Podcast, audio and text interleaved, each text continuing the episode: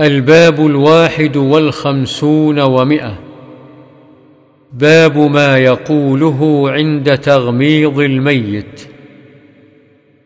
عن أم سلمة رضي الله عنها قالت دخل رسول الله صلى الله عليه وسلم على أبي سلمة وقد شق بصره فأغمضه ثم قال إن الروح إذا قبض تبعه البصر فضج ناس من أهله فقال لا تدعوا على أنفسكم إلا بخير فإن الملائكة يؤمنون على ما تقولون.